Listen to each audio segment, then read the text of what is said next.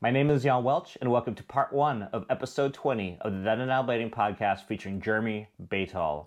Jeremy is a legendary artist behind brands such as 4x4, Heat, Intuition Skate Shop, The Come Down, Chroma, and many more brands over his long career in our sport.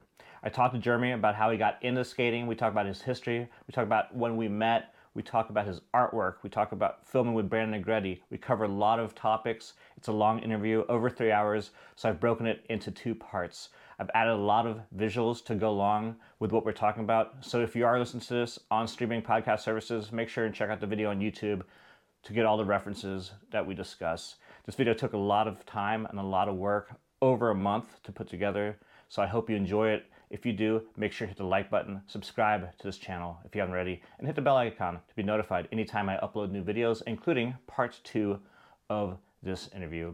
If you enjoyed the work I do through Then and Now Blading, consider becoming a Patreon supporter.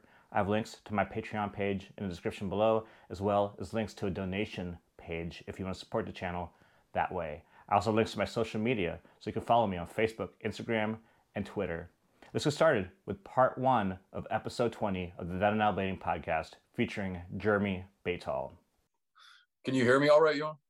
Yeah, you sound fantastic. Oh, good.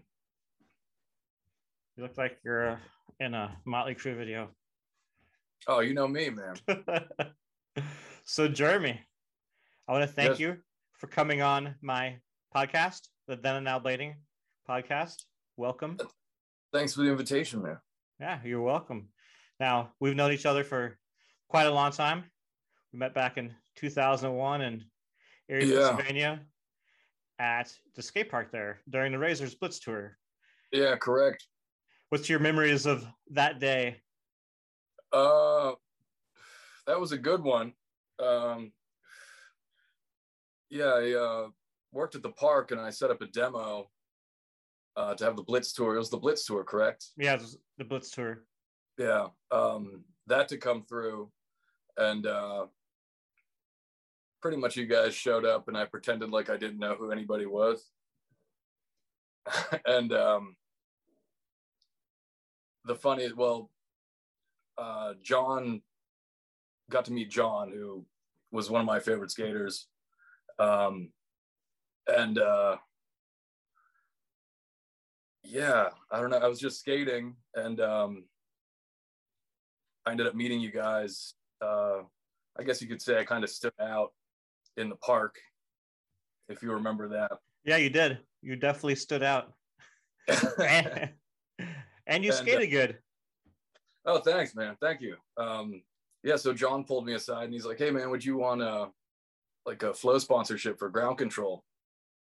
So uh, come on the bus and um, you know we'll talk about it or whatever." And of course, I'm like, you know, super excited, but trying to pretend like I'm just like, "Yeah, cool, man. All right." And um, so I get on the bus and uh, I know we've shared this story before that was pretty funny of um, charging Shima for the Caspa shirt. And Remember- uh, um, it was just uh, Brian and John were like, "What's that shirt you're wearing?" And is that when I gave you the one that you have? Yeah, that's when you gave me the bomb shirt. Okay, okay, man, um, that's wild. But uh, yeah, so was talking to all you guys, and uh, Brian's like, "Can I get one of those shirts?" I'm like, "Yeah, sure, man." So I go and grab one out of my buddy's trunk and um, come back in. I'm like, "Yeah, twenty bucks." And you guys just all fucking your jaws dropped. You're like, dude, you're charging Shima for fucking. Um, and he paid me, and he was totally cool about it. Um, but I think that kind of set the standard for our working relationship off the bat. And that was kind of the idea of it because I, I didn't want to uh, have you guys think I'm some, you know, fan or whatever. I wanted you guys to take me seriously. So that was kind of the idea there. And um, to have it work out that way that, you know, you guys dug the stuff and um, everybody was super, super cool. I remember playing uh, Mike Johnson just whooping my ass at Street Fighter 2 or whatever the fuck we had there. Um, that was a fun one. But uh, everything was great about that. And, um, you know, that was my first experience pretty much meeting pros or hanging out with anybody. Um, so I lucked out right off the bat. And uh, from that meeting, John was like, uh, "Yeah, man, I like these designs, and um, we're thinking about starting a wheel company. Uh, do you do any art for anything?" I'm like, "Oh yeah, I do that all the time. Sure." And um, that's where it started with the four by four thing. Was that from that meeting from the Blitz tour on the bus? So that was uh, the start of uh, a a very good uh, partnership with you. Yeah, yeah, yeah. Likewise, it was. um Yeah, that and that was. I couldn't have asked for a better start, you know. So that was that was definitely cool. I think I came up on top during that initial meeting because I didn't pay for my Caspa shirt. Yeah, you did. You fuck yeah, right. you owe me twenty bucks, man. Well, you know, pay it forward. Yeah, sure. Yeah, yeah, right. Um, you know, at, at that skate park, they had that USA versus USSR hockey game, right? Yep. That thing was fun. Hockey. Yeah, that thing. Yeah, I've been looking for one of those for a while. Yeah, me um, too. Yeah, they're hard to come by for sure. I saw they remake them now, but they're like six grand new, and it's a little little yeah, pricey. That, yeah, I was backstage at um a Penguins game and it was I don't know if it was some kind of like shooting range for them or something. I don't know. I just kind of ended up in this room. There's one just sitting back there, and I'm like, man, I could just load a van up back here and just open this garage door and grab this thing, man. Oh, that would be amazing. Yeah, it would. So I wanted to go back to when you started skating. Like, how did you get into it? What was your first skates? What was your um, initial crew like? uh, me. That was it but um uh so i started skating it's maybe 12 or 13 i think or maybe 11 um my dad got me a uh the same guy that owned the skate park that opened the skate park in erie he had um a skate shop that was right down the street from where that park was and um my dad did uh, tile work for him. And I played hockey since I was five. And uh, my dad's like, yeah, we'll get you some, you know, rollerblades to train for hockey over summer. And um, at the time I skateboarded and um, I was like, okay, yeah, hockey. I was, I was never really interested. But um, so he got me a pair of lightnings in a trade um, as far as the part of the payment. And um, I got those things and they just kind of sat around and I didn't really do anything with them. And then um, I'd roll around a little bit, maybe a parking lot or something like that, but that was it. And um, then the uh, MTV Sports New York special came out and I remember seeing that, and that's when I was like, I'm gonna rollerblade. Like this is cool as hell. So uh, seeing Jack Lone and Ray and Ralton and those guys, um, I was like, oh shit, this is cool. So um, I put rollerblades on, and I just started kind of hopping off stuff like, you know, I didn't have videos or anything, and um, yeah, I, I was just getting into it. So I think I actually taped that special off of a VCR. I probably have it still somewhere on a VHS tape. But that was my skate video. Was that MTV Sports special with the New York guys and uh, I think Arlo in the intro and uh, I think it might be Tom Fry doing a backflip in that pool. I can't remember who else in that, but um, yeah, I studied that thing. So there was a college campus right up the street from me, and that's where I'd go every day and just skate. And um, a couple buddies of mine that I played hockey with kind of skated a little bit, but usually I was just by myself and um, just kept doing that. Then a uh, few years into it, or maybe a couple years into it, I get word of some other guy across town that he's the he's the good rollerblader. So you guys have to meet and compete. You guys have to battle. So that ends up being Baden, who you've met, you know, and is notorious some in some way in some circles of the industry um, but you know, Chris and I were just like, "Oh, you skate every day too?" So we'd end up uh, we ended up negotiating a meeting space and probably skate maybe like between three and five miles to meet in a center and then skate one direction, maybe toward take turns towards my house or take turns towards his house. And then um, just skated all day. You know, we both had similar home lives. So uh, pretty much we could just do, we could just skate all day. And um, that's all we did. And, Were you still uh, on lightnings at that point? no, I went from Lightnings. Then my next pair of skates was Rossi Streets. Then um, I think so. It would have been three years because then I think I got Backyard Bob's, uh, the green and cream ones, K2s. So I think that's around when I met Chris, and he had um, the red Fifth Elements. So we're like, yeah, cool, cool skates, man. Like you're serious, you know. Like these other guys have wreck skates, but yeah. But um, uh, yeah, I went from that, and then I got a pair of Thrones. Uh, the Latimer Thrones. Latimer is like my favorite skater, probably still is. Um, but uh, especially back then, his Latimer is just insane. But um, anyway, uh, I got those, and then um, on a whim, I ended up getting the job at the skate park. So then I didn't have to, you know, I could work and pay wholesale price for skates, so I was set for skating. So that that helped me out a lot to um, keep skating because, you know, all the skates that I mentioned are pretty low price point skates, you know, so that was the access that I had to it uh, through, you know, before getting sponsorships or anything like that, or working at the skate park. So um, getting a job there uh, pretty much kept me. If I didn't get a job there, I don't know if I still would have been skating. Well, I'm glad you did. Uh, you know, I don't think Me the too. sport would be the same without you.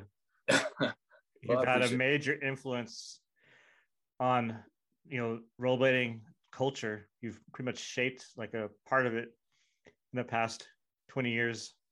I tried to, man. Yeah, What were your favorite skates to skate back in the day? my favorite skates. Um, it depended. Like those streets, uh, those Rossi skates. The frames were super high, and I could never. I'm like, man, Royales are impossible. And um, I'm seeing guys skate and uh, get so low on everything, and I, I also didn't understand my height differential or difference between a lot of guys. So my center of gravity is harder to get, and especially with the higher frames, I'm like, man, Royales are impossible. Um, so I just do all soul tricks, and um, then uh, I got those backyard bobs, and I was like, oh, all right, it's the skates. So that I learned uh, backslides and Royales in. Then once I kind of learned everything, um, the Latimer Thrones, those are my top skate and then um, the UFS thrones. Those are those were my favorite skate, and then my last favorite skate was the Majestic 12, which I had never ridden before, but the plastic on those is my preferred plastic. I love the Majestic 12s myself. A really good skate. Yeah. Yeah, I read in an interview you did in the past that you used to do skate instruction during summer camp at the Yeah. skate park. I yeah. can't, I can't really picture you as being a, a skate instructor. Tell me a little Oh, bit about that- what you were doing. Uh, well, did you look around that park at the uh, demo? Yeah. um, you could tell the kids were from Erie, and then everybody else was in the gray sweatpant uniform.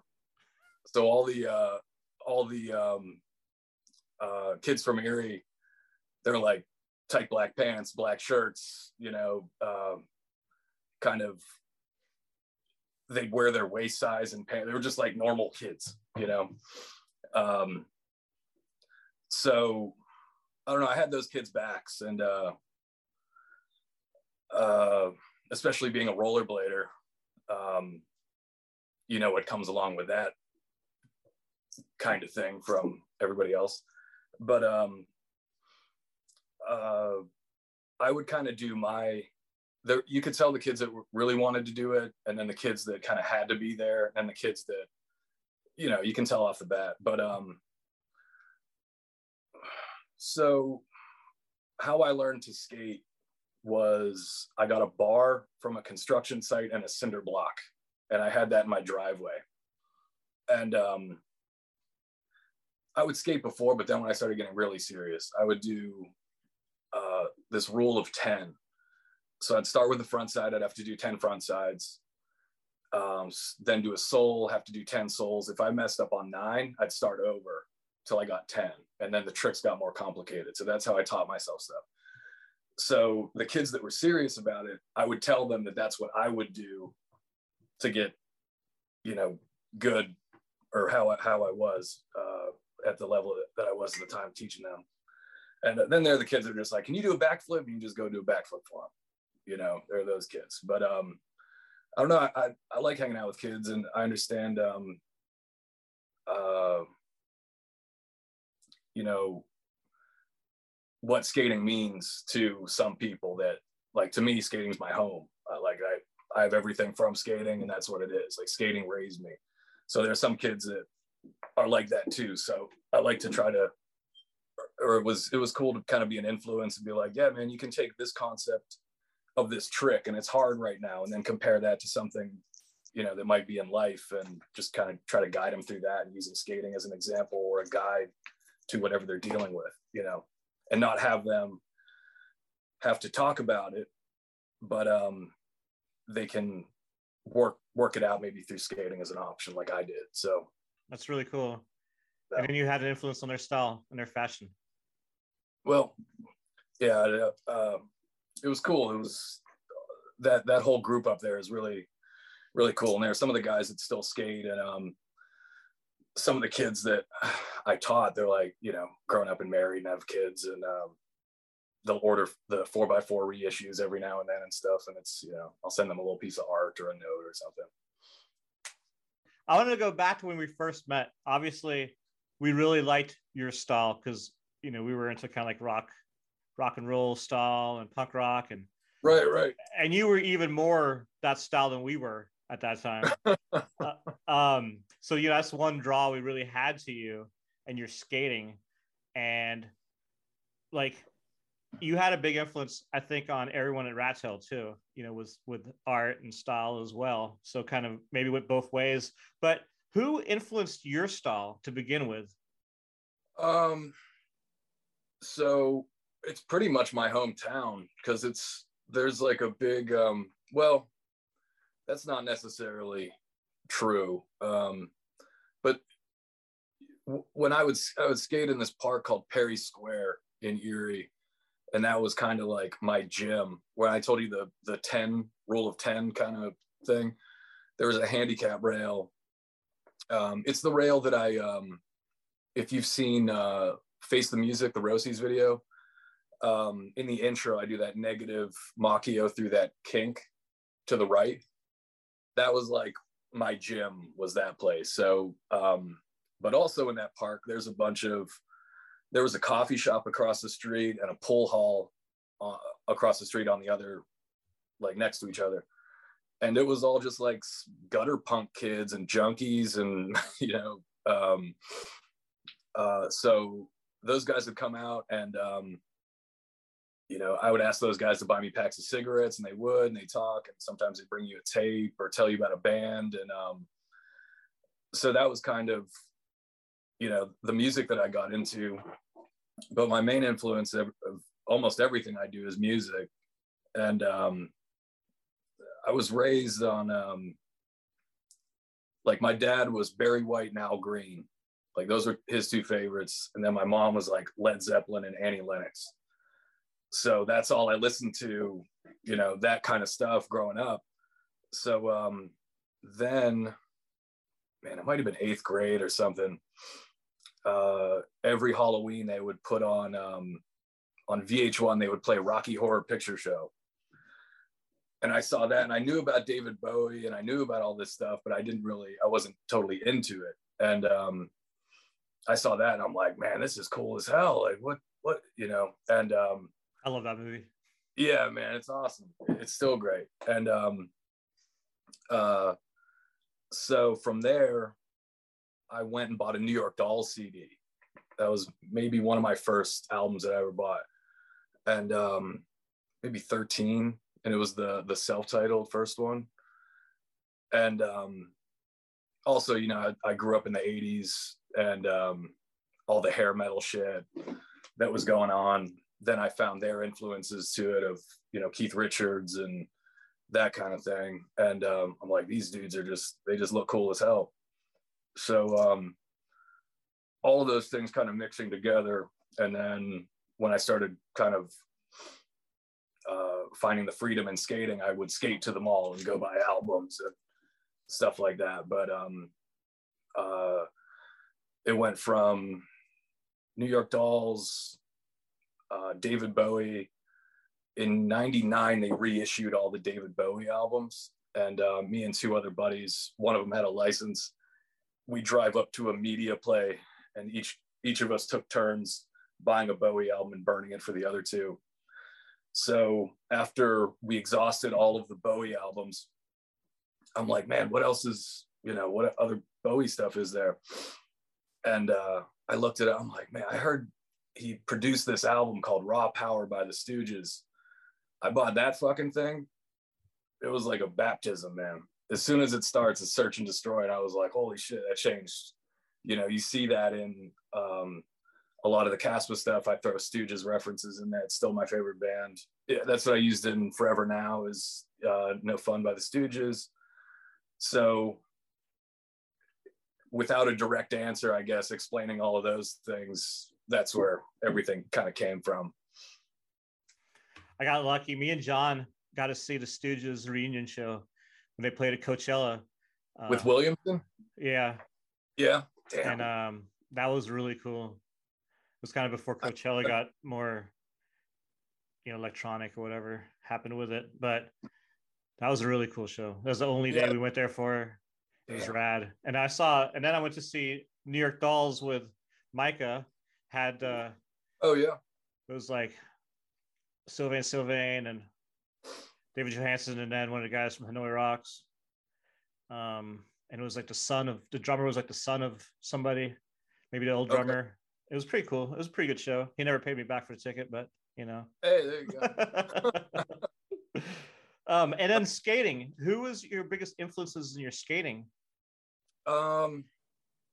So yeah, Jack Lone was my first favorite skater. I'm like, man, that guy's that guy's cool as hell and doing misty flips and whatnot. Um, you know what? He had like the wings on his helmet and whatnot in the X Games and everything.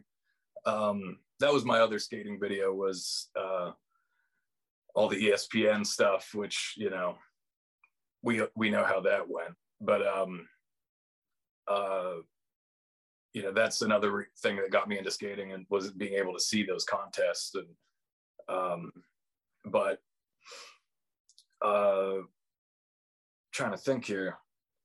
Jack Lone was my first favorite guy.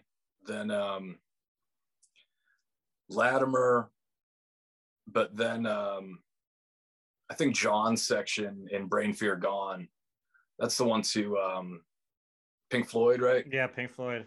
Yeah, yeah. I, I was uh, I was like, okay, that was the first section I'd seen with John, and um, I'd seen pictures of him in you know Daily Breads or something like that. But uh, yeah, that that section was really influential, and I was like, oh, this, you know i've had some of these ideas but i didn't think you were allowed to do them you know? So that section and you know a lot of stuff brian did too just in general but again going back to latimer sort of more outside of the box um, skating you know and trying to push things uh, and it really progressed you know skating a lot. It's cool to see a you know 360 topsoul down a handrail but you know I, I find it more interesting to, especially again, being where I'm from, we don't have perfect handrails. You know, it's it's pretty rough terrain, so you have to be creative. So um, all of their skating really lended itself well to my situation um, for skate spots. So uh, I'd say those three are the well, Latimer and Elliot especially. The um, those were probably the biggest influences, but um, yeah, yeah, I'd say that. So you didn't have a lot of people skate with in Erie. Where did you travel at all to skate? Any other cities in the region or? Um, if I played hockey, if I had a hockey game or tournament, um, I think I went to Chenga World twice.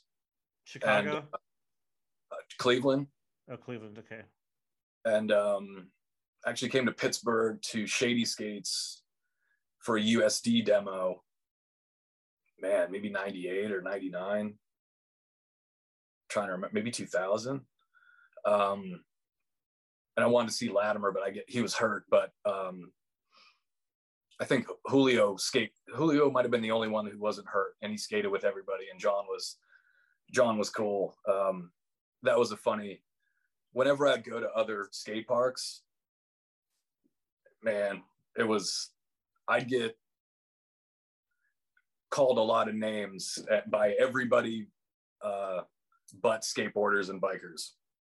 Um, and then I remember being at that demo and I'm like, whatever, I might fight this kid or, you know, it's stupid, you know, you're mad.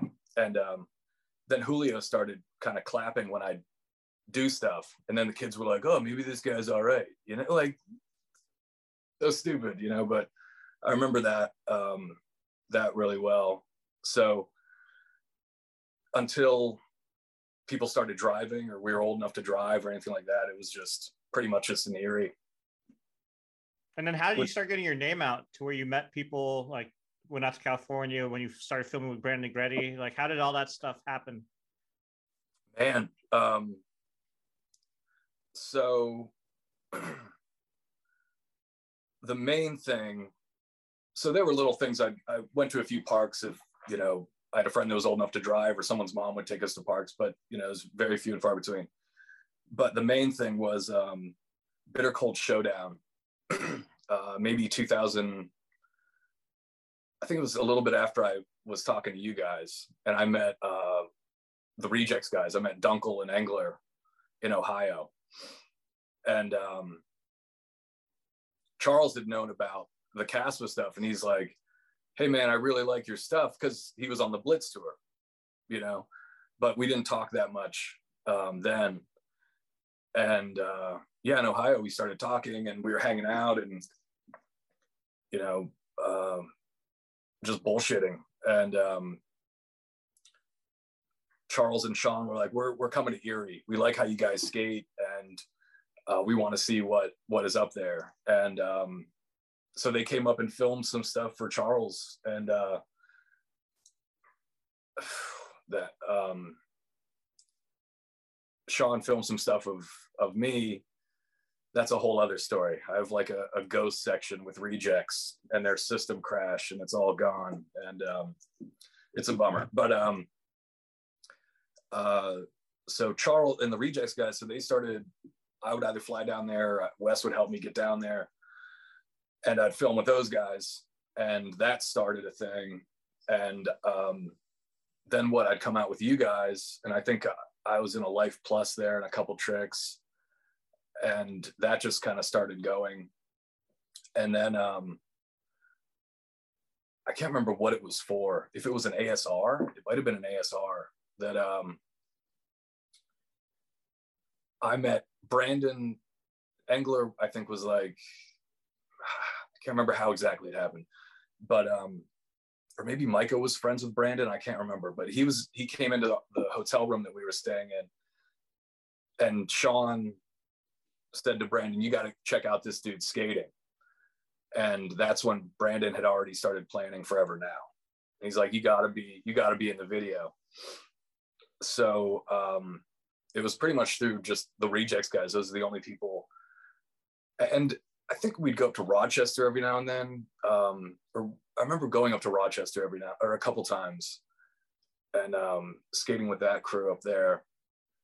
But uh, you know, go do a stupid before I broke my jaw when I was 18. So before I broke it skating. So before that, I was doing trying to find the biggest set of stairs, jumping off roofs and doing weird you know, stupid stunts and stuff like that. After I broke my jaw, I was like, I think I'm going to get into more manuals and stuff like that and kind of relax. Because I couldn't do anything. Because every time you hit the, feel the where it's broken shifting around. So um, that was a big influence on changing up my my skating style, and then the industry sort of seemed to catch. There were a few of us out there doing that. And the industry seemed to catch up, and uh, Brandon had the foresight to capture that uh, in that video, and um, that was a really cool video. Outside of my bias, I think that's a really important video for skating because it sort of showed people that you don't have to be look this way to have to be a rollerblader. You can, and now, right now, uh, I think one of the effects that video has had is that we have more options in the type of skater that there is than ever.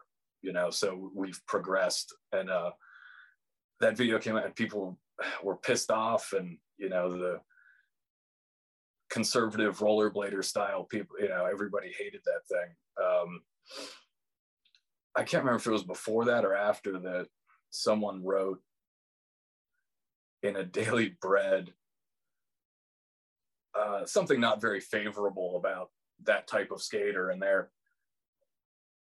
They had made an illustration of like a silhouette with long hair and then a Caspa t-shirt and then little skinny things and was comparing them or using uh, derogatory terms and that's within your industry you know? So people just don't people don't like change man. They don't like anything different but now you can see what it's done and you know we're more appealing to outside of the industry than we've ever been. If we don't progress what do you know and don't bring new people into the sport it's just going to die you know? yeah so no for sure i mean that video was definitely crucial in you know changing the future of the sport you know, along with your artwork and the you know things we did at Rattail and those and the rejects guys, like yeah, you know, all of that uh, had a big impact on the future of the sport and like the music that people listen to.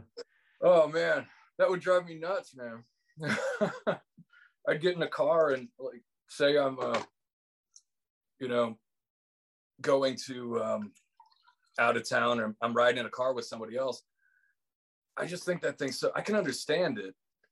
Um, but to have the only music you listen to is the stuff in rollerblading videos, I think that's so weird, man. I just that's the that's the only thing you you don't even listen to the artist and go try to find their other stuff. Maybe it's easier now because of Spotify and, and things like that. But back then, it's like, oh, what album is this from? Like, I don't know. It was, it was in this video with this section. It, it, played for three seconds, so I put it on the, the mix, and here's the whole song. And you know, the, the next four minutes of the song could just be screaming, but because it was in a skating video, it's on this mix, and we're listening to it. And that, I don't know. I know there are those songs that it's like, man, I'd love to do an edit to this. I'd love to skate to this. That section, I love that section.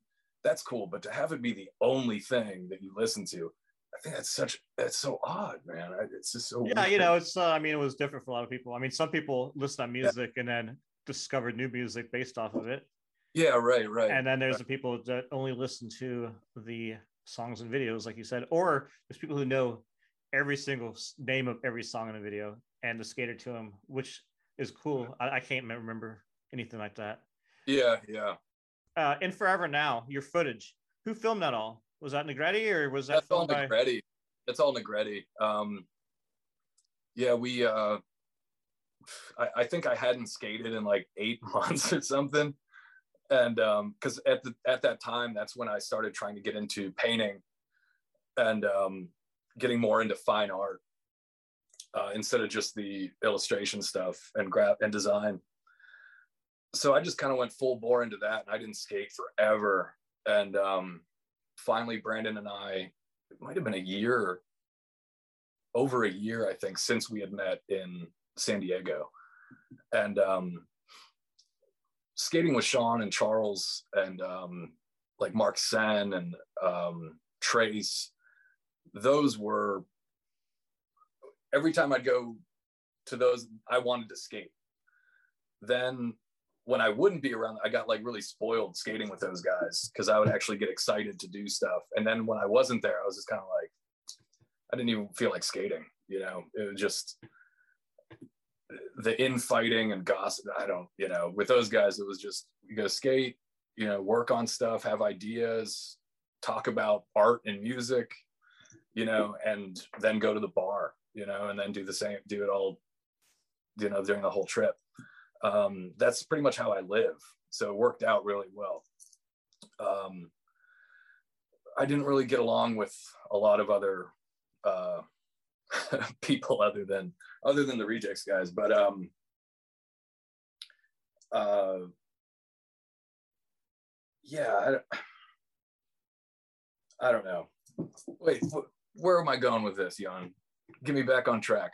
So, um, yeah, Brandon. Um, so I hadn't skated in, in a long in a while, not consistently, and uh, Brandon saw the footage, and we finally sorted everything out. And then Brandon f- flew me out to California, and I think I was five days there, and then he flew out to Erie and spent five days. So that thing was filmed in ten days. Um,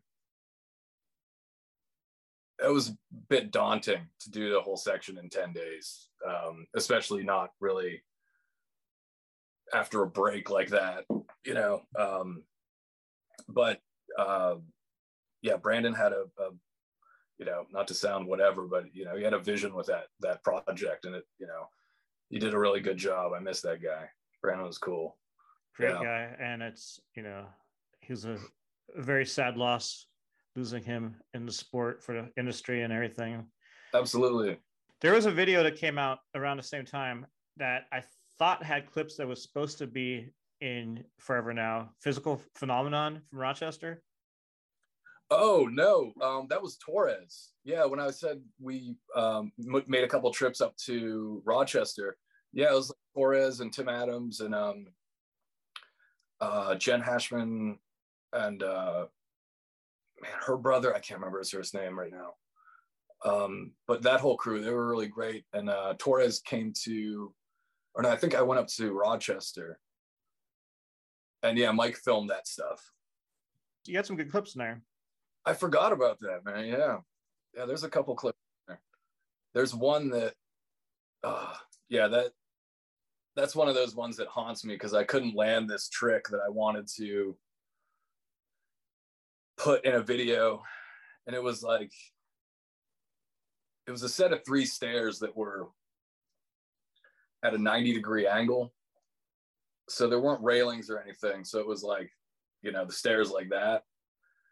And it was a half cab heel roll to heel roll down the stairs to 180 out.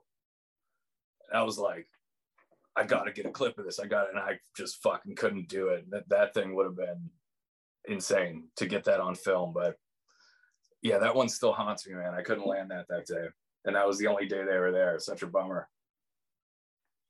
Those guys, that was in Rochester, you said. Yeah, that was in Rochester. Like the toe roll down the yeah. kinky. Yeah, I think That's I actually, good... I think I tapped on that too. And Mike's like, I don't think you tapped. Like he was like, no, it was close enough. Yeah, but I think I tapped on it. I'm pretty sure. Yeah, I always drive through Rochester and Erie on the way to Columbus, and then I stop at your oh, house yeah. on yeah. the way back home. Oh, yeah. The past two times I went to Columbus, I stopped and visited Jeremy and yeah. visited his house that he's in right now in studio. Yeah. I wanted to ask you about Sifika. Now, it was rumored that you were supposed to have a Sifika Pro show. I did. Here, one second. This? That's the Pro Baytall Sifika shoe. Yeah. And how did that come about? Yeah. Oh yeah. Super cool. Yeah. This thing was rad, man. There's like a whole wallpaper pattern inside and the insole is like this dead dude in a coffin. It was really cool. And you did the art for that? Yeah.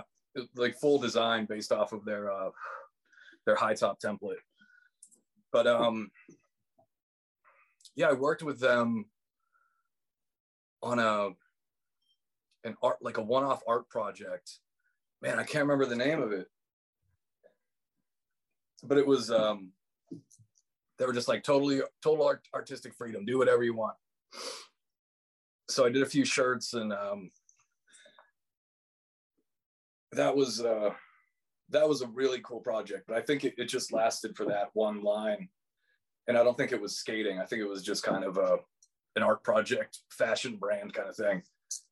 And then um, I'm not sure if that happened after or before the shoe, but um, yeah, they just hit me up about uh, talking about my stuff with four by four and through the industry, and then um, a little bit of skating stuff. And um, I think it may have only gotten released in Europe or something. I don't know. I'm not sure what happened, but uh, I think I talked to someone, Boris uh, Geisner in Russia. You know Boris? Yeah, I know Boris. Yeah, I think um, I think they wrote me and they were trying to track a pair of shoes down. They were showing me that they were sold out in the shops in Russia. So I don't know if they ever made it to the states. They were a really limited release. That's a crazy thing to get. Yeah, I want a brand new pair. I wore them around, and um, yeah, I, if anybody has those, uh, I'd like to know about it. That's the first time I've seen them. Yeah, I've heard about them, but never yeah. seen them before. Super rad. Yeah, it was, yeah, it was wild, and the um, yeah, it was a really cool project, and that that company is really cool. I'd love to to do something like that again. It, it was. Uh, I was like, well, what about this? And they're like, yeah, we can do that. And also, that was um, a really cool lesson on manufacturing because I was dealing directly with uh, the company in China that was making them and uh, dealing with um, Germany that was distributing them. So that was a really cool crash course in, um, you know, industry stuff, numbers and, and things like that. And, and uh, you know, we had to, I was trying to like invent this way for them to print the sole. So it's hard to see, you know, you, you won't be able to see it on that, but I wanted this blood splatter on the sole, but I wanted it to be made and pressed in the sole, like how, um, from what I read and understood, it, it was pressed. And um, it's kind of similar to how linoleum's made. So I'm like, if you have pellets. Oh, no. Hello? All right. Attempt number three. There we go. Yeah. I don't know what happened that time. You're writing a story talking about the sole of the Pacifica shoes with linoleum and some pellets, and that's when yeah, I lost yeah. you. Yeah. Um, so yeah, we were trying to, um, or I, I was trying to come up with an idea that um, if you had these, if they had pellets of the rubber that, because um, I think I researched it in some of the, if you have a color, it'll come in pellets instead of sheets. And I was asking them about it, and uh, they're like, "Yeah, we have that." And uh, um, so I'm like, "Can you dump some of the pellets in with the gray, and then when it gets pressed, you'll have this blood splatter, and here's the Pantone and and all that." And um, they said they had it, but what they ended up doing was cutting out little triangles of sheets of the rubber. It didn't look good at all. it looked it looked wild but um, so we settled on this uh, screen printed blood effect, which is kind of cool. But it was wild to have as many options as there were, and there's a lot of um, there's a lot of cool subtle details that are in it, like the like one gold eyelet on it, and it's it was definitely cool. It'd be cool to. I don't even know if there's a. I might have good pictures of it that were supposed to be for ads, but um, I'll have to find those. If I can track those, I'll send them to you and we can edit it in. Maybe yeah, with those other, other pictures I send you. Okay, all right, I might have them somewhere. But yeah, I don't, I don't know what happened, and they ended up seemingly in Europe and um, uh, yeah, Russia and I, I, don't. I just don't think they made it to the states. I'm not sure, and if they did, it was really limited quantity. Yeah, yeah I mean, I we had that ground control shoe that came out in Europe only. We never even saw it in person, but it wasn't. Yeah, that, it, it wasn't nearly as cool as that shoe okay. that you had. It was more like yeah. a like a like a Vans type of shoe, you know. Mm-hmm. I think I remember seeing that at the rat tail office. That you showed me the design or something, or yeah, told me about it. Yeah, yeah, it was just kind of more of a generic shoe. The Pacifica shoe is a lot more well designed than yeah. the control one yeah, there's a lot going on. It, yeah, Your, yours were kind of like Bobo's, if I remember right. I want to do, I want to do something like that at some point too. Just some fucking simple Bobo jail shoes, you know, cheap, cheap things. That's exactly what they were. Who were yeah. you working with at Sifika for this project? Was it uh? Oh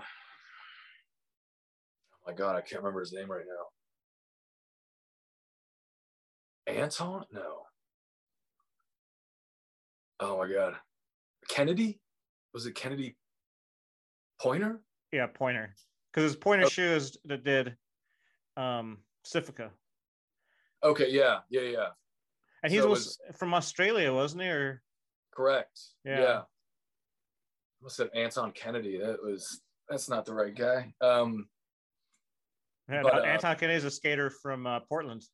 Yeah, right, right. I almost said, I almost said Kennedy, but it was uh yeah, no, that's not it. but um uh yeah, it, yeah, it was it was uh pointer there and um they just wrote me kind of out of the blue and then we i think the shoe was the first thing then i think those other shirts were later actually if you have a second i can go grab one of the shirts i have i just found it recently yeah let's see it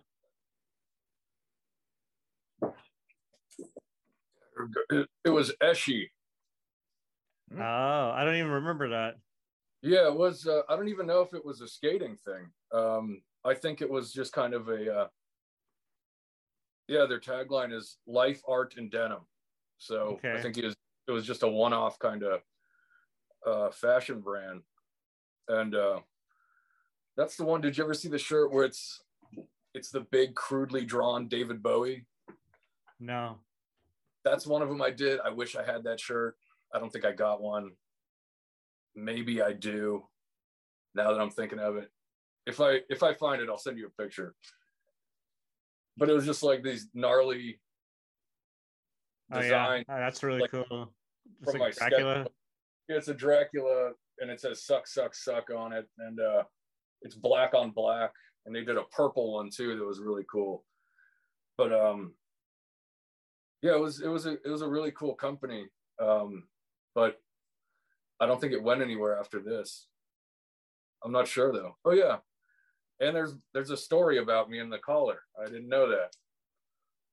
So I guess there's something explaining me or what the That's what the funny. art. Yeah. Yeah, so it was a cool art project, but I don't know what happened after that. How did that project come about? That was with, with Pointer as well? Yeah, this is Pointer as well. So um I think he just complimented me or or something. I can't remember. Emailed me. Um just saying like I really like this stuff and um I think that's how it happened. I'm not sure. I might have wrote him and said, I like what you're doing. I don't, I don't even remember. Um, but then we just got to going back and forth and it was like, it'd be cool to do something with you. And um, I think he, he said something about the, you know, skating stuff. And yeah, it just came together and he's like, yeah, man, it'd be cool to do a shoe with you. So we ended up doing that and yeah, it ended up coming out cool, but extremely rare. It's crazy how there was that period in rollerblading where there was all these shoe brands, you know, like Jug and Sifika and you know. Yeah, I know, right? But the Sifika ones were definitely the best quality out of all of them, in my opinion. Were they? I never and, saw. Yeah, they looked good. Yeah, but, I never saw the jugs in person. Yeah, the jugs were, you know, not as cool as the Sifikas. Okay, all right. Okay. Yeah, the Sifikas were way cooler. Um, I want to ask you. Well, I wanted to go to Caspa. Now, Caspa yeah. is your your brand. You started it. Correct. And you started around like 2001 ish. Um, the first stuff. So that shirt you have. Shit, where I put my lighter? Um, give me a second, young. I put my stuff. Ah, there we go. Yeah, so uh we uh, pretty much the crew of two people of uh, me and Chris that I mentioned earlier, um, Chris Baden. Um, we're like, yeah, we're gonna have a, a crew because of the skateboarders that we we, we skated with skateboarders, the older older guys, and they uh, they liked us and um, we didn't have any problems with them at all because we were just like these dirtbag kids, you know. So they just, you know, we didn't have really any. We they knew that we were just out there to skate, you know, and um, so they had crews, and we're like, all right, we're gonna make a crew or whatever, and um, I made up the name, and uh, we just kind of went from there, and that was probably '96. Um, and then think 98 is when I actually made shirts. And I think that's that bomb shirt. And then I've been making stuff since. So we might be the oldest, the longest running independent company in rollerblading, which is kind of funny. It's possible. Did you continue yeah. making Caspa shirts the entire time, or did you take a period, a break at all in between? Um, I make I make them when I I want a shirt that I want to wear. Okay, that makes sense. Yeah. So um, whenever that happens, I make it. So it might go a year, it might go two years, but as long as I'm alive, it's going to be going. Of all the shirts you've designed for other brands, how many of those graphics do you not want to wear? It's happened. um, but I try to keep it to that standard of of something that you can only work with so much. You know, it's there might be a crew that uses a hippopotamus as their logo, and I'll draw some gnarly hippopotamus, but I don't want to wear a shirt with a hippopotamus on it. You know, so it, it happens. You know, but I try to keep it to the standard of. I'm not that greedy about it where I'll just do whatever, you know, anybody I, I have my input, and if we don't like it, we'll, you know, cut ties on the project. But um, I always try to put the standard into it of whether or not it's up to par with something that, because some people you might be surprised think they have really great ideas, and um, they, uh, you know, sometimes they're out of date, sometimes it's an inside joke that no one gets and it's like, okay, man, you're gonna waste a grand on this because no one's gonna get what this is. That's not surprising. You know, so you, you it's just be honest with them, you know, and it, it's, you know, I've been doing this for 20 years, so I guess it hasn't gone awry yet of having that policy. Well, within blading, I mean, you've done, I mean, just for four by four, you did so many shirts, you know, oh, like 40 something shirts. Yeah. And with Caspa, I mean, there's got to be like what close to 100 blading related shirts you've done throughout the years oh man probably yeah do you yeah, have probably most of those maybe more what's that do you do you have them all no no i've uh, um a lot of the stuff i gave away to kids um or other skaters that uh if i meet them and i find or they find out that I did the shirt or whatever. And they're like, oh, I've been looking for that shirt forever.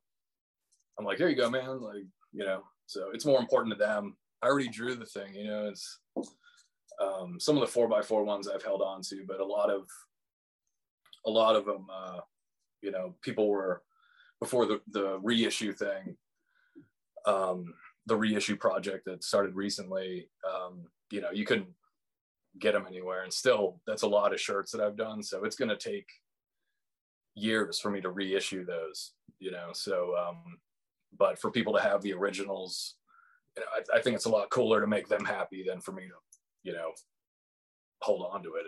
You know, I already did it.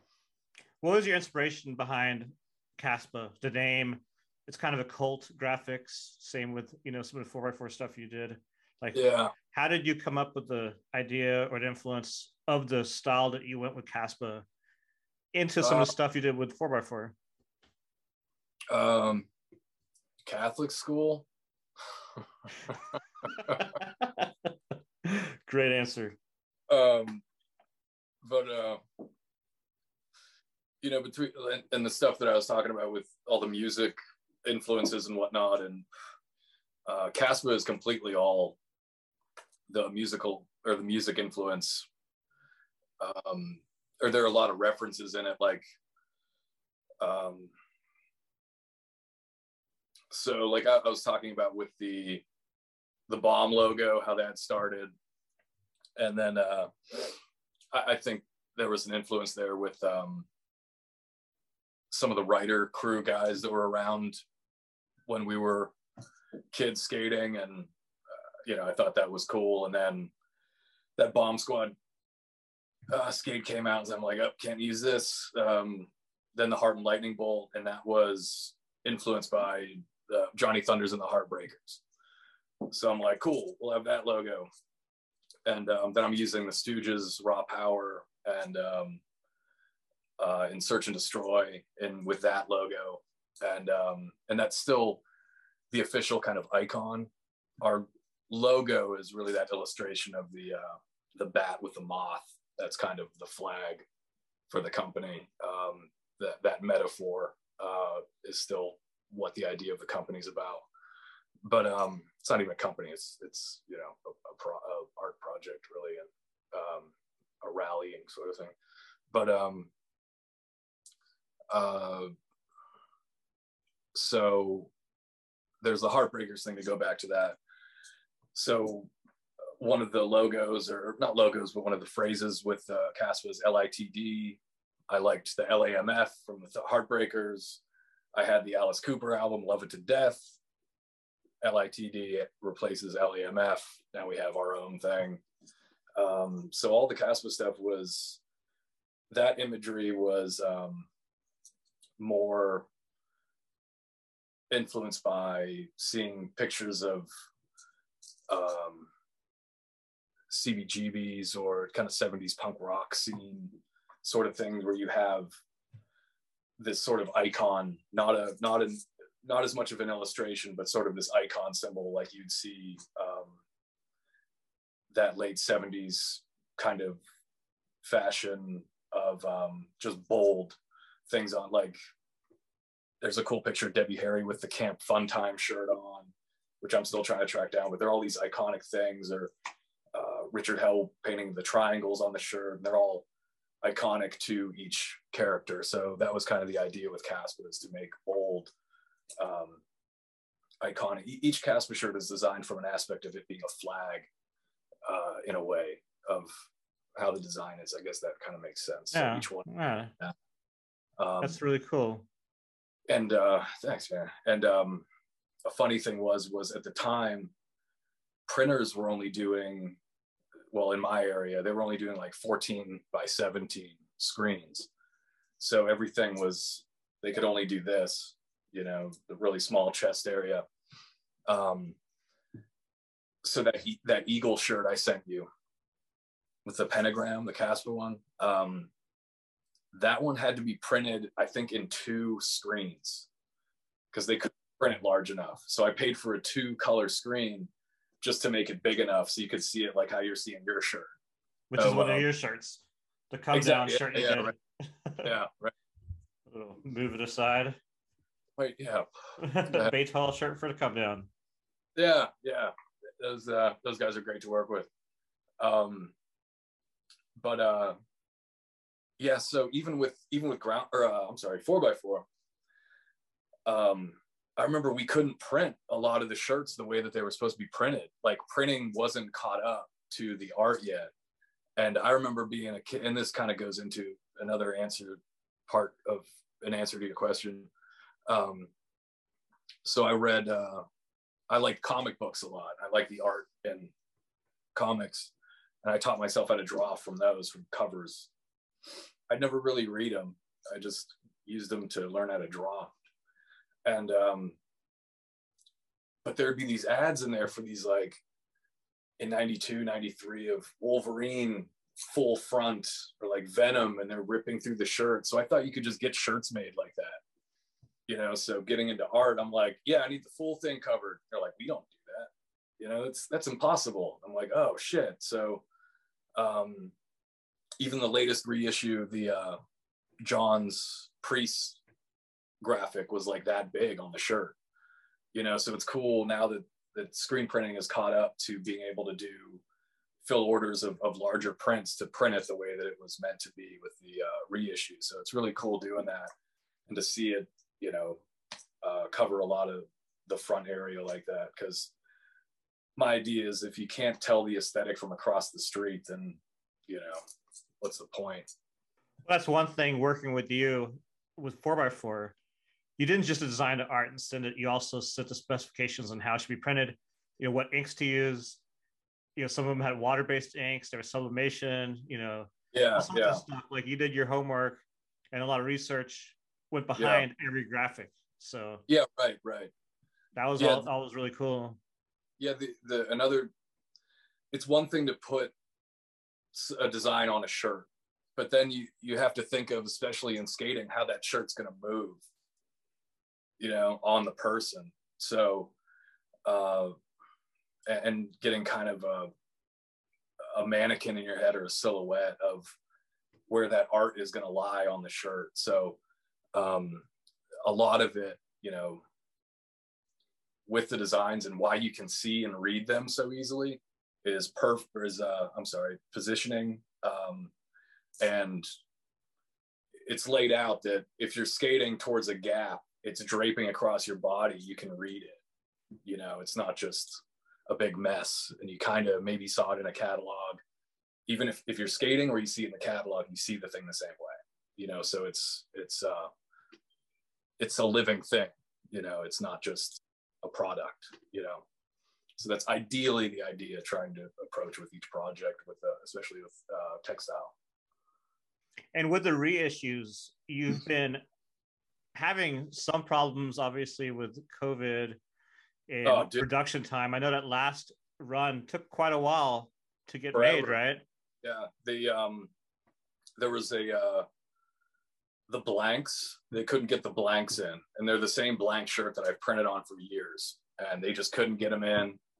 Um, and also the run before that, this last one, I just got them out, and I was scheduled to have them by December fifteenth, and they just got here a couple weeks ago. So um, yeah, it's definitely been problematic, and it's been throughout everybody you know everybody's having trouble with it but so it's been really difficult to keep a schedule but um, i try to keep in touch with everybody and let everybody know in in posts on instagram or facebook and uh, keep everybody in the loop and answer everybody's questions and, and things like that because yeah the one the last one it took forever. It was so bad. Um, i ended up making um, uh, block prints, an original piece of art signed for each person that, that ordered a shirt because oh, wow. Some, yeah, so that's, I ended up that's worth waiting for it. Yeah, yeah, it's uh, I nobody said thank you either. Um, um but uh it was like a hundred and something of these prints I had to do and uh yeah, it, it was but they ordered it and it took forever. I just, you know, I wanted to give them something to show that I appreciated their patience. So thank you to everybody with that and just supporting the project in general to everybody. So and how's the demand been for the reissued shirts you've been doing? How's demand been? Yeah, like is it what you expected? Um, it's about what I expected. It's um, it's not. We we haven't gotten any coverage from anybody. This is the first time it's mentioned um, so I don't know if the people that are maybe the people that are doing a lot of this stuff aren't or maybe too young to remember this stuff. I'm not sure. But um, without the coverage, um, it's still a pretty good amount of orders. And um, uh, that all goes right back into making more, keeping the, the thing going and uh, going into CASPA too. So um, it's a lot of like core people that are buying it and it's really cool to see the people that are getting it and they really appreciate it. So as long as it's getting to those people i couldn't care less if the sales go higher. Doesn't matter. So for people who aren't familiar with what you're doing you've been reissuing some of your 4x4 graphics on t-shirts and you've been doing two graphics at a time limited run and people have to pre-order them is that right? Correct. and Correct. anything else like people should know about are you gonna be uh, doing a new run? You have you decided what shirts you're gonna be doing next? Yeah, yeah.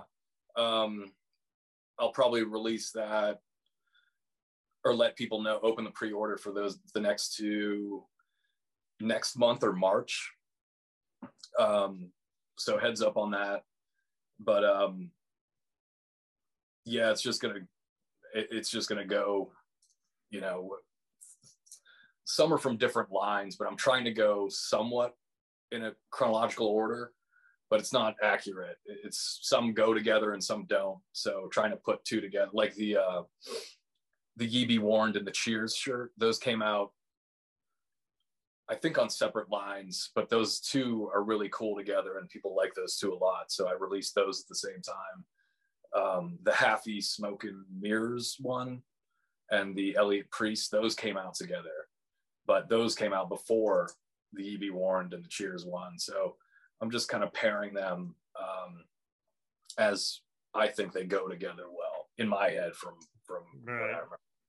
So. My favorite four x four graphic which I have. I, I was looking in my closet for that Caspa shirt. I know I have it. I think I stuck in the box though.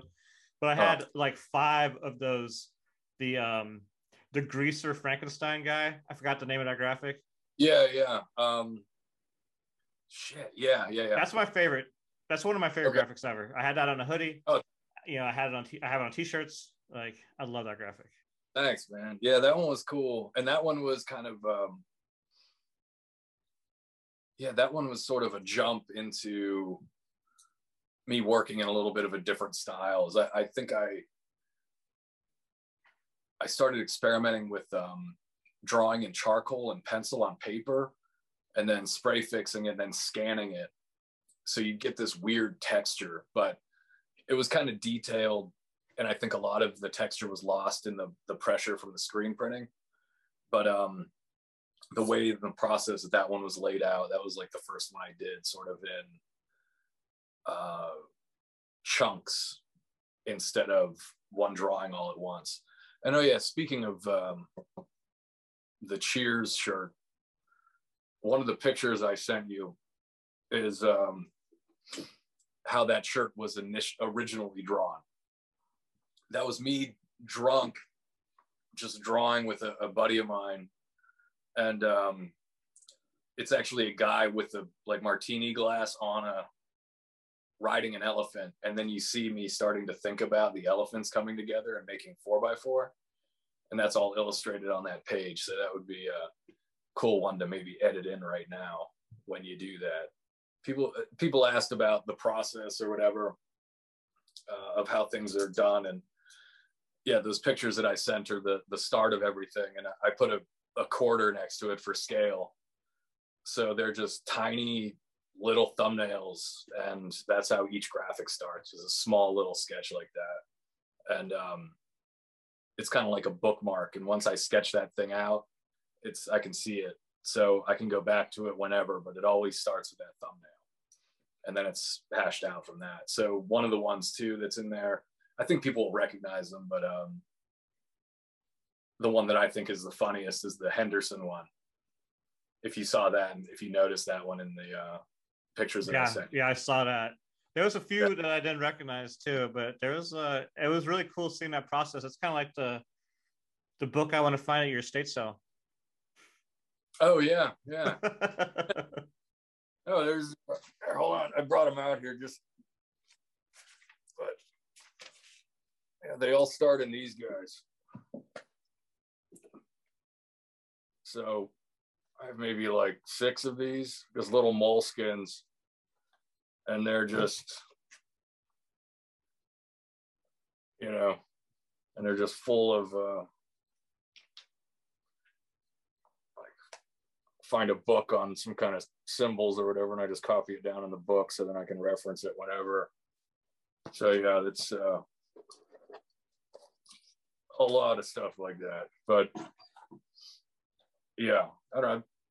So when you were doing a four by four shirts, you would start in a sketchbook doing a little graphic, and then what went on? You know, after you decided what you liked, what did you do next?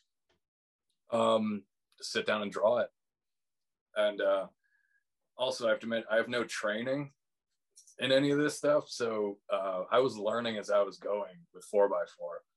So pretty much the um, everything's penciled out, inked, and then um, scanned in. And I pretty much taught myself Photoshop. Still in Photoshop, I only use like four things. You know, it's just it it, all matters with the, the drawing. If you don't if you have a weak drawing, it's not gonna you know it's not gonna work. So it doesn't matter anyway. But uh, um, the computer and, and Photoshop, those are just those should be tools in my opinion, not make or break your work.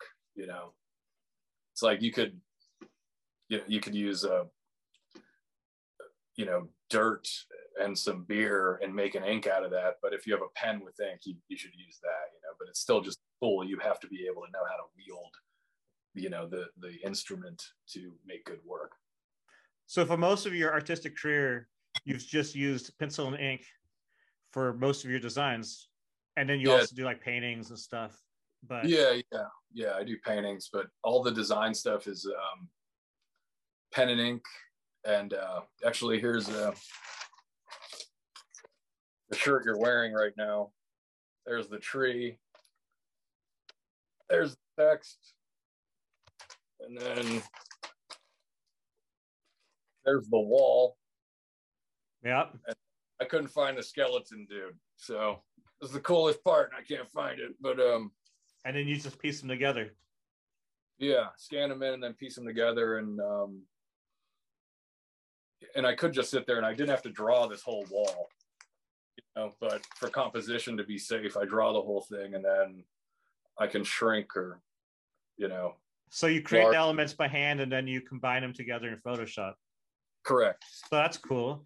Um, yeah, and I learned that with four by four because, yeah, there were a few. I made a few mistakes, so that was the easiest way to avoid making mistakes is just to spend a little extra time. Oh, I had to do. I remember with the four by four graphics, back with the printers back then, like I had to separate all the colors for the screen printers. So I had to, you know, with the wheels and the and the shirts, like you would send me the art, and then I'd have to go back and like separate all the colors to make for each oh. screen. It was a big yeah, pain in the ass. Yeah, sorry about that, guy. Yeah, no shit. And that's before I, I figured out uh, distressing. So that would have been a nightmare if I would have been doing that on top of it. Yeah, for sure. Uh, and yeah, then learning process. I learned a lot from you know we learned together during that period off of your yeah. artwork. Yeah, because it was it was such a shitstorm of uh, not understanding the you know how the the process of the manufacturing or the printing went. Um, you know, as far as you make your living off your art, so to work by hand like that does take a lot of time. And I know we talked about it when I was in Columbus last time, and I was like, why don't you just get like a tablet and start using Procreate. And, yeah. And you did. You got that eventually, right? How's that been working out for you? Uh, I'll be able to release my first project here, hopefully in the next couple weeks. You'll see. Yeah, it's it's uh, it's making a difference, and it's a lot. It's a lot easier, um, but the style's still there, but the hand isn't physically. You know, so that's um, so I'm still going to be doing pen and ink and um, scanning it or actually shooting it with the iPad is uh, works better than the scanner that I have. So I'm just doing that. And um, actually, there's something else coming out in a couple weeks um, with Chroma that I'm probably one of my favorite things I've ever designed uh, as far as the whole layout. And that that's been another cool one um, completely. But uh, it's going pen and ink still because I don't know the that's why I never liked using Illustrator. It just seems to take the hand out. You know the the I don't know. I like all those skips and shit that the pen makes. You know, or the little mistakes because you can't. For example, the font on the shirt you're wearing. I'll take that a font and I'll put it up in Photoshop and I'll trace it and just adding one more element to it. That's why it's all kind of a little bit off is because it's first try trace with a pen no penciling and just doing that. My hand is in it you know and it goes with the textures of the trees and the bricks and everything you know and it makes it a, a solid piece. Because if that if that font was too um too clean it would look weird i think it just doesn't it just doesn't even out So you're going to be doing pen and ink for certain projects, and then Procreate for other projects. It seems like Mhm. you know definitely help your workflow using Procreate. Yeah, and in um, Procreate, can you can you bring in your hand sketches and then work on those? that thing, it's so oddly intuitive. Okay, so well, we'll get into the great the computer crash of last year, but um, uh, but um, everyone's used to Amazon now, you know, and and that, that sort of standard and and things being instant. Um, the amount of time it takes me to do something by uh, hand obviously takes longer but then there are people that'll have procreate and just trace something. So and some people can't tell the difference. So they're just like i wanted this thing of batman. And somebody takes the thing of batman something a still from the movie and they trace it in procreate. You can do that on illustrator like shepard fairey stuff where you would trace the photographs but it would be you know he would do it in a way that or he does it in a way that it's broken up and you can tell that it's you know shepard fairey style but it's traced in illustrator. Um, but at least there's his style to it. And uh, that was very popular and we had that whole thing for a while of everybody trying to do a shepard fairey-ish sort of thing. Um, but um, sometimes people are just like i just want this thing and they can't tell the difference between it being hand done and traced. But then when they see the final result usually they're happy because it you know you hired the, an artist to do something for a reason and they should be present in the work in my opinion um, but i've also worked for companies that you know they don't care and they're you know they make stuff for Kohl's, Walmart, up to you know runway stuff, and they they really it doesn't matter to them because it's the company, um, and they're going to be supported. But if it's a smaller company, I don't know. When you just kind of trace something that takes out the idea of being independent, you know, and just kind of whatever. But people expect things to be done in an instant, and I have to explain to them, it's like, man, this is all hand done. Like you're getting a deal on this usually too. So I don't know. Um, but I don't know, man. It's it's just another element to the business now that uh and I finally got an iPad and I've figured out what people are doing with it and um now I'm taking my my thing into that and you'll see where it's going. Yeah. Uh, That's really in the next exciting. yeah, it's it, it's really cool to be able to use something new like that. Um, yeah, and, and to answer your question with the hand drawn thing, you can you can put it in the cloud or whatever and just open it up on the iPad. But I didn't know that it was intuitive to the level that I can actually take pictures of my line drawings and just start coloring them in, like fill. So the actual lines are caught, and the program Procreate picks it up, and I can just hit like a paint bucket and fill in my actual drawing without tracing it on the computer. I'm like, what the fuck? It's all new to me. I need to get I- that. That sounds I use amazing. same I used the same computer for the past 20 years and it finally just crashed um last year and that's I lost um I lost a bunch of projects and um I was able to get most of them retrieved but I lost all the cat the this or last year's Caspa stuff. I lost a bunch of stuff but um so getting an iPad and stepping into the you know modern times i'm not exactly a fan but uh uh using this as a tool is really it's really cool. So to get on to get on board and everything it's it's uh yeah it's definitely a, a cool thing you should get one and mess around with it i'm sure you'd be able to make some cool shit Yeah, I want to. Um, so you do a lot of work, obviously in blading for the past 20 years, but you have a lot of clients outside of blading. Now you've done like record albums and you know all sorts of stuff. How do you get your name out? How are people finding you? Like, um I, I didn't i think you know i didn't have a cell phone for like five years or maybe maybe three years i don't know I know it's uh, impossible to get hold of you for a long time. Yeah, yeah, yeah. Um, I kind of got, I kind of got sick of uh, doing art. I needed a break, from doing art and um, and from constant, you know, pressure to be available. So um, I was just using my email and Facebook or whatever, but I just post stuff on that and people would hit me up.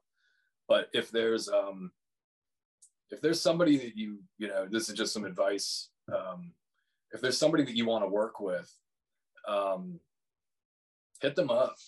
You know, just write them and go. Would you be interested in working together? You know, don't uh, you know, don't be afraid to be shut down. You know, I, I'd say my ratio on selling a painting um, it, it, works i've been doing the graphic stuff for so long that it's uh, i i'm established enough with that stuff that people will contact me or whatever but with painting there's a lot more um, it's it's more difficult. So i'd say my ratio with selling a painting is you know i don't have these gigantic openings or anything um, at galleries but I'd say maybe one in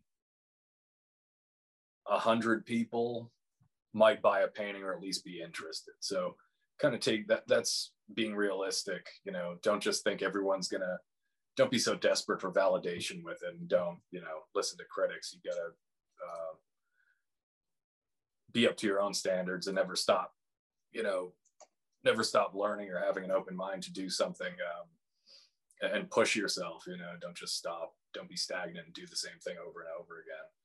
But um, yeah if you want to work with somebody just hit them up and uh, even take the time to make something that they might like. Uh, don't put their name on it or anything like that. Just kind of maybe explain hey this is what i do. It might not even be. But um, that might open some doors for you because um, the whole art thing is a hustle, man. Unless you're a rich kid, you have to hustle, you know. So you have to make opportunities to get in where you can make some money. Um, you don't have to lie or cheat anybody or anything like that. You just got to show up places and make sure people remember you. Probably in a good way would be good, but I don't know. Infamy has also worked for me as well. So either option. You've been cheated yourself with people poaching some of your artwork and copying it, right? Wait, what was that? I said your artwork. You've been cheated yourself by people kind of copying your artwork and selling it. Oh yeah. Uh, oh. poaching it without your permission. Yeah. How, what's happened with that? Like, how how often has it happened? Um, that's happened a few times. Um, it's happened a few times, and um, I've been lucky enough to have people that uh have hit me up when they see it, and um, like yo heads up this dude's stealing your stuff. Um but that's that's happened on etsy and stuff like that or i don't really mind that. But if you're gonna do something like that at least give the person credit you know or, or ask them ideally ask them. But um you're familiar with the situation with the 4x4 reissues. That's kind of another reason i wanted to get around to doing that. Um yeah, somebody wanted to uh, steal that work and start reissuing them, and they had hit you up and uh, asked you for the artwork. And the week prior to them asking you, they wanted me to come on their show and do a fucking interview. The balls. Yeah. So instead of asking me directly, they asked you and they said they were going to split the money with you. And thankfully to you, thank you uh, that you let me know that that was going to happen. So I was like, well, it looks like I'm doing the reissues. So um, thank you to that person uh, for getting the ball rolling on this. What an asshole. I can't believe that, man. It's just ridiculous. Well, I'm really glad that you stepped up to make those graphics because yeah. it's pretty cool to see them again. Yeah, the, it's um I don't know if anybody's noticed this that's bought them, but each one I hide a, an initial in it. So I hand initial each one and um, uh, hand pack each one. All that stuff is me. And then, um, like I said, I'll throw in random art to people. And um, I don't know if anybody's noticed though. It's, it's weird. I, I'm wondering how many of the packages has got opened up, the shirt pulled out, and the art just thrown away. because I don't say any, I don't tell anybody, so it's my own fault. But um, uh, yeah, it's really cool to see the response to it, and um, everything's been positive. Um, and you know, it's not just kind of. It, it's cool to see them come out and printed the way that they were intended to be. That makes that's really satisfying for me because it's always that. You know, I'd see the shirt and I'm like, damn it, they screwed the color up, man. Or they, ah, this is wrong, or um, so it's cool to put that out and sort of uh, uh, exercise that ghost, you know, or ghosts of, of, different shirts. So it's it's really cool. Um, so yeah, I'm just gonna keep doing it until the shirts run out. And I don't know, some people I'm I still get hit up by people that um, like I didn't know this was going on. Can I still get this shirt? And I'm like, sorry, man, I just do pre-orders because I can't, you know, I can't do full inventory. I don't have the space for that. Um, so that's why the pre-orders is so people get exactly what size there is, and then they get the shirt.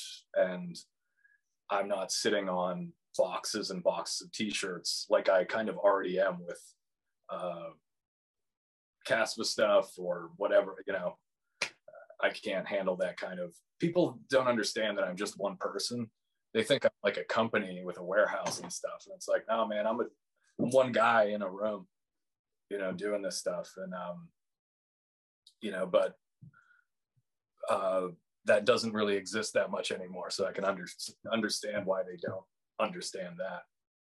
Well, with the four by four shirts, I sent you a lot of the original artwork for those that you had sent us. Correct. Because I archive things.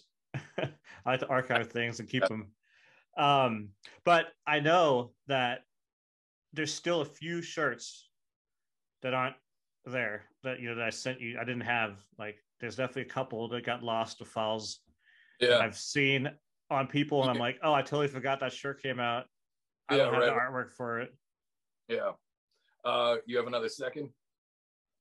I'll grab something. Give me one. Uh, so yeah, There you go. That's, all, all, your graphics. Four, no, that's all the four by four stuff. Nice. Plus other yeah skating graphics, but there's a Caspa one. Here's a whole folder. Um, Do you still have a, a CD-ROM drive? No, I don't. yeah. Yeah, man, this one's this one's the, the whole Sandman line, man. That was cool. I forgot that we did that. That we, um, oh my god, four by four, 08. Nice. Four by four, 08B. I don't even know what's on the ship, but it's everything. So, um, but yeah, I like uh, that we did those series where the each line was named and everything, and that was really really awesome. That was the cool thing about working with you guys was that you know you guys had the I'm like man I have an idea and you're like yeah you know we all worked together really well and um yeah everybody did their job with uh um making sure everything came out and it was organized. And uh I've worked with some projects in the past that failed due to poor management and pretty much team leadership um where the it's good to have this everybody needs to work together you know and everybody has to understand that things have to come out and and um but uh with you guys it was you know there was leadership with the team and it was uh i would ask john hey um if you talk to whoever if you talk to brian um is there anything that he likes right now or music anything and um, that he would want kind of represented on his wheel. And John or you would tell me, and I would design something from that. If it didn't work, redo it until it worked. And then that was the design. Um, so there was uh, that good um, leadership there with some projects I've worked on that have one in particular that I'm really disappointed that failed in the past um, was that, you know, people out of sight, out of mind, you know, basically. And uh, people will ask for one thing, I'll work really hard and do it. Then they'll go, uh, can we do something else? And it's not that it didn't work. It's now that they've hung out with somebody else, their personality or however they want to describe themselves or represent themselves has changed within a week. And it's like, well, can we do that on the next line? Because we have this thing done and we're ready to come out and print all this stuff. And they're like, there's no, there's nobody going, no, this is what's done. It has to come out. We can use that idea for the next line. You know, let's make money so we can make more product and you get paid. Everybody wins here. But um, you know the prima donna aspect has definitely uh, sunk a few projects. Um, but that was one of the great things about 4x4 was open communication with all the riders. Um, everybody respected you guys and uh, john worked directly with each person and then uh, gave that information to me and everything just you know we pounded up to make that many just shirts for a skate company. That's pretty nuts. So I think that's a pretty good, uh, pretty good representation. And each wheel was different. You know, everything was. Uh, that's a pretty good, um, you know, example of how well that company was run, as far as uh, creative department with everything, especially. Wow, thank you. I think we did about two lines a year with you, if I'm correct, maybe three.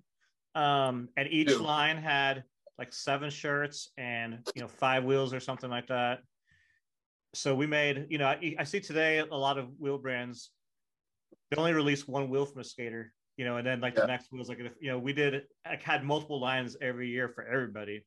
Yeah, and man. With the, the t-shirts, we had, you know, not all the four by four shirts you did, you know, some of them were designed by Chris Peel uh, yeah, yeah. earlier on and stuff. And like, you know, the four by four logo that he did was also released throughout the years. And Chris is one, I just want to say, Chris is one of my favorite artists in skating ever and that, that he commented on the interview. I was like whoa chris peel. So that was cool. So just want to say that real quick.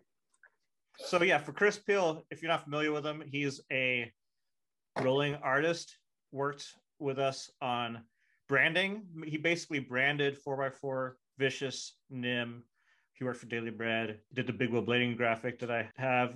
Mm. and you know he's a really cool guy. And episode one of the Then and Now Blading podcast is with Chris Peel, so you can go back and listen to the interview I did with him. Um, I highly recommend that. Chris is Chris is awesome. Yeah, Chris is a good, solid dude. And with the shirts, you know, we did make a lot of shirts, and I know, you know, I mean, we made ridiculous amount of shirts because we also had Vicious. You know, we did tons of Vicious shirts, yeah, and yeah, we did right. and we did ground control apparel, tons yeah. of shirts. You know, and that was all Chris Peel. Me and Chris Peel did all the ground control shirts. Yeah. And and uh you know, it was a lot. We did a lot of shirts. So we didn't do a lot of every shirt. Like with your right. shirts, for instance, maybe like two graphics in the line would have a couple hundred shirts, but most of them would be just 72 shirts and that's it. You know, so it's like that's why a lot of them are so rare. You don't see them because there was only like 72 of them yeah, ever made, yeah. you know, because there was so many shirts. Yeah, and, right. And which is cool because I mean, like I said, to this day, there's shirts. I'm like, I don't even remember that shirt coming out. You know, obviously, yeah, like, you know, I got them printed and I folded them and stuck them in bags and stuff. And yeah, yeah. You know, but you know, and then I wanted to get into like the the contract. So a contract was done with you oh, and John yeah. Elliott. Oh shit. And yeah, this contract was done in blood. Like, tell me, how did this happen? Like, what was uh, the contract? And and was your contract? Do you think you're looking back like do you think your contract was fair? You know, we did yeah you pay up front and royalties on every wheel, but yeah, I, I lived off of the royalties from you guys for a long time, and at the time, well, it, it wasn't too difficult to, difficult to live off of those royalties. I uh, moved into an art studio, and it was just like a concrete room, and uh, I just slept on a futon and painted all day. Um, towards the end of, of four by four. So, uh, but I was able to just kind of travel around the country when I wanted. And um, just from the, the, amount of shirts and wheels and everything, and the royalties were, um, especially at that time for me, more than fair. Um, and uh, I think I had mentioned to John that I wanted a contract, and um, uh, we kind of went back and forth. And then he wrote something up, and um, then we were at was it his house? that it wasn't the North Park, the, the first house I'd go to that was your place. It was a house. I think it was his house behind like another house. Yeah, and um, he had that. I remember he had that goddamn memory foam bed. And, uh, that's where I learned I hate those things. Um, so I had to, he had to go do shit. And I was like, he's like, here, crash here, man. I think I was sleeping on the floor or something. I was drunk. And, um, but he had, uh, like vintage glassware for booze. And we're just hanging out. We're talking about the, and he printed something up. He might have done it that night. I can't remember. So it was some template. He filled in numbers, or it was just general. And um, we're just like, fuck yeah. And we're drinking. Uh, it was signed over Gentleman Jack. So we had a bottle of Gentleman Jack, and we were just drinking that. And then, um, yeah, we cut our hands open and took the blood and fucking signed the contract. I might have punched myself in the face actually and split. I think that lip. sounds about right Yeah, for you in that period in San yeah. Diego. I, I think that's what I did was, uh, yeah, I punched myself in the face and I uh, spit the blood into uh, or onto paper and then signed it from there. Yeah, that was and John. I think John cut his hand open, but uh, yeah, that thing was signed in in blood for real. Yeah. So the royalties we did, you know, you got every for every shirt sold and every wheel you got royalty, and I think like I don't think any other brand paid an artist royalties at that No. period, you know, or I don't even know if that's happens, you know, with you with other brands. I don't know. Uh, Lawrence does with Chroma does that. Okay, so it's similar, Yeah. similar. Yeah. Um, but yeah, I mean, oh, that's 20 years later. Right, right. Yeah. Yeah. Nobody else. Um, some people have asked for work and um, they, you know, they're not really, it's odd. They're not really open for negotiation. They're talking to me as though um, I'm in a cubicle and they're trying to pay me eight to $10 an hour basically um, for full illustrations. I'm like, you know, it just doesn't work that way. And, um, uh, well, I tend not to deal with those people because it's just, but then they they don't even want to pay, so let alone pay royalties, you know, and especially, um, you know, they're like, hey kid, isn't this your dream to work for a rollerblading company? It's like, dude, what? Why did you get a hold of me? Do you know? I hate saying like, do you know who I am? But just like the I've been working in this industry for so long, I've been doing stuff. No, I'm not some kid that is excited to just work for a rollerblading brand, you know um, and kind of on that um, i don't know we there's been some really cool stuff coming out but uh, in the past few years it's great. It's really cool it's really cool stuff and, people working with uh, actual artists and um, i think the first time i noticed that was um, shit. What was the name of that brand um, where they had Steve the dog, I think. Oh, Shredwiser. Fredweiser, yeah. Yeah, that artist- cool. yeah, that artist did some really cool stuff.